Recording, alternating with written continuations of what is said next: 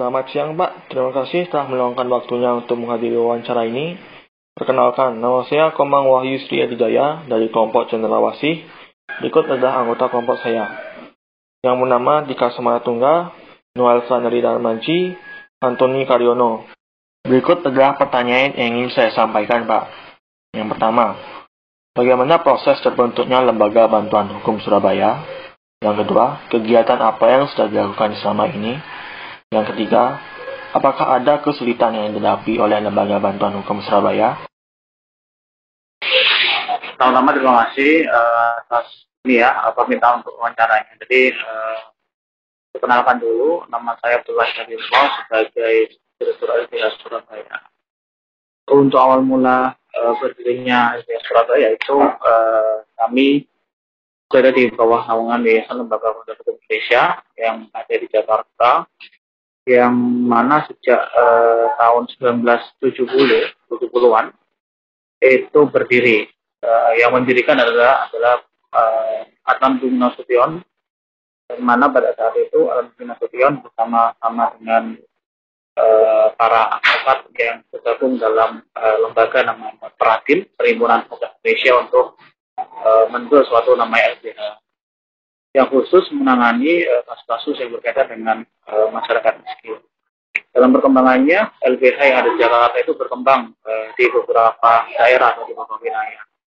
Dan salah satunya pada tahun 1982 uh, terbentuklah LBH Surabaya yang berada di Jawa Timur, Surabaya Jawa Timur dan didirikan juga oleh rekan-rekan advokat dari Perhimpunan Advokat Indonesia atau ya untuk kegiatan eh, kami eh, kami LBH Lembaga Untuk Hukum eh, kami melakukan eh, pembelaan atau melakukan penanganan perkara itu eh, pembelaan terhadap kasus-kasus yang eh, berkaitan dengan masyarakat miskin ya dan eh, masyarakat miskin itu mengalami ketidakadilan.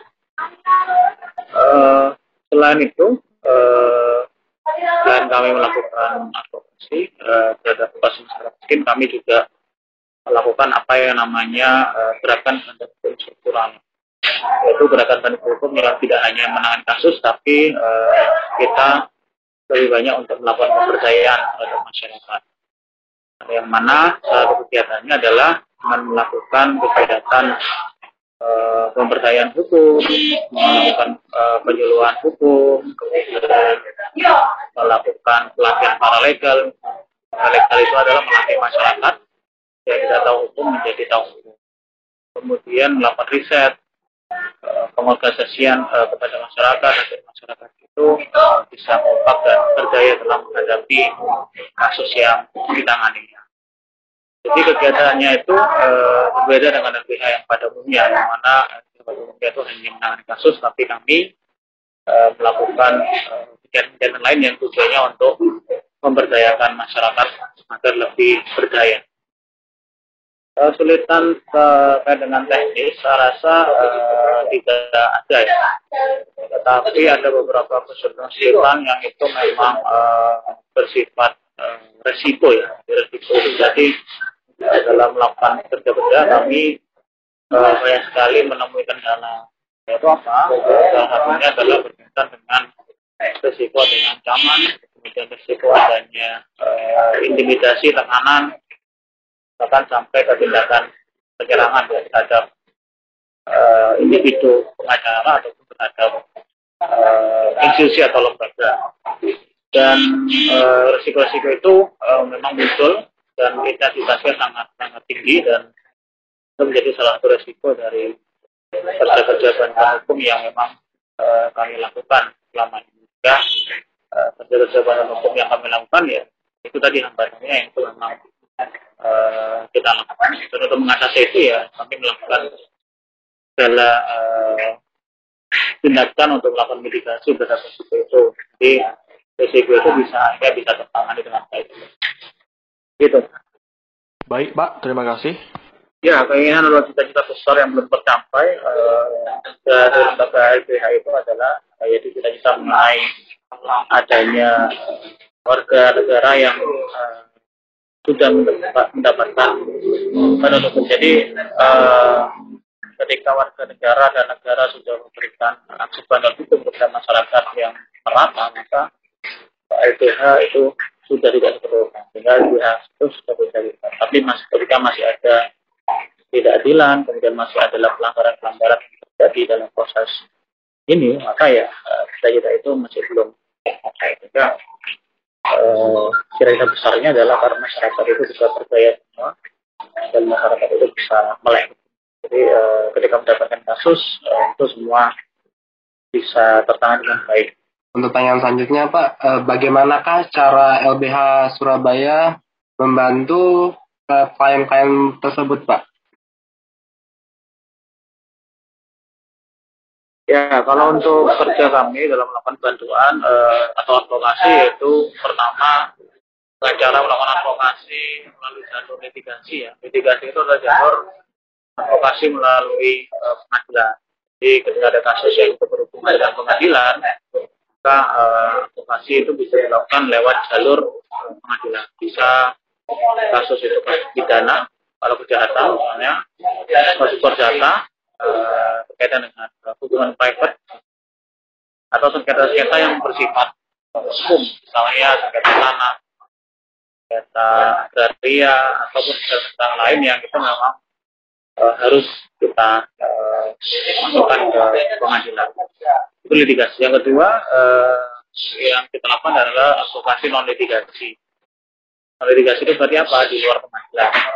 Uh, apa saja misalnya Kebebasan litigasi itu bisa berupa uh, mediasi, kemudian negosiasi, uh, kemudian melakukan uh, demonstrasi misalnya atau mobilisasi, mobilisasi massa, ataupun bahkan tindakan-tindakan uh, lobby-lobby uh, berkaitan dengan suatu Ya, kebanyakan memang kami melakukan tindakan-tindakan yang bersifat non pengadilan atau di luar pengadilan sehingga uh, yang akan kita lakukan adalah berbasis uh, apa berbasis kebutuhan dari kasus sendiri. Dari uh, tergantung masing-masing kasus itu seperti apa. Jadi tidak semua kasus bisa disamakan dan secara kasus umum ya itu uh, dia uh, bisa pengadilan atau bisa keluar. Itu yang kita lakukan. Baik pak. Terima kasih pak untuk pertanyaan dari saya pak Apakah LBH Surabaya bersifat gratis atau berbayar, Pak? Terima kasih, Pak. Ya, kami melakukan uh, pembelaan terhadap kasus-kasus itu uh, adalah pro bono atau uh, gratis. Yang mana uh, itulah kewajiban dari seorang advokat atau seorang pengacara karena dalam undang hukum uh, kami uh, diminta dan memang harus melakukan uh, kegiatan dan melakukan pembelaan secara tanpa biaya. Namun karena LBH Surabaya itu juga sudah bekerjasama dengan pemerintah, maka kami uh, mendapatkan dana bantuan hukum dari pemerintah dan beberapa program-program yang itu memang diselenggarakan oleh lembaga-lembaga yang khusus untuk melakukan uh, penanganan kasus. Jadi itu uh, untuk ininya, intinya. Pak, baik Pak, terima kasih. Yang selanjutnya ini Pak, apakah rata-rata masalah yang ditangani oleh LBH ini terselesaikan dengan baik? Ya, terkait uh, masalah itu terselesaikan dengan baik atau tidak, pertama uh, untuk uh, penanganan kasusnya rata-rata memang uh, sesuai dengan target. Artian ya uh, apa yang sudah kita target sejak awal yaitu yang ada capai. Tapi ada beberapa kasus yang memang belum punya target. Nah itu uh, kita menggunakan upaya hukum namanya. Upaya hukum baik di uh, tingkat banding ataupun di kasasi dan itu uh, tujuannya agar uh, semuanya bisa tercapai ya uh, tujuan dan uh, target dari kasus yang kita lakukan. Jadi hampir semua uh, itu sudah tercapai. Terima kasih Pak atas jawabannya. Ya. Baik Pak, sekian dari kami. Terima kasih atas pemberian waktunya untuk mendengarkan pertanyaan kami untuk wawancara.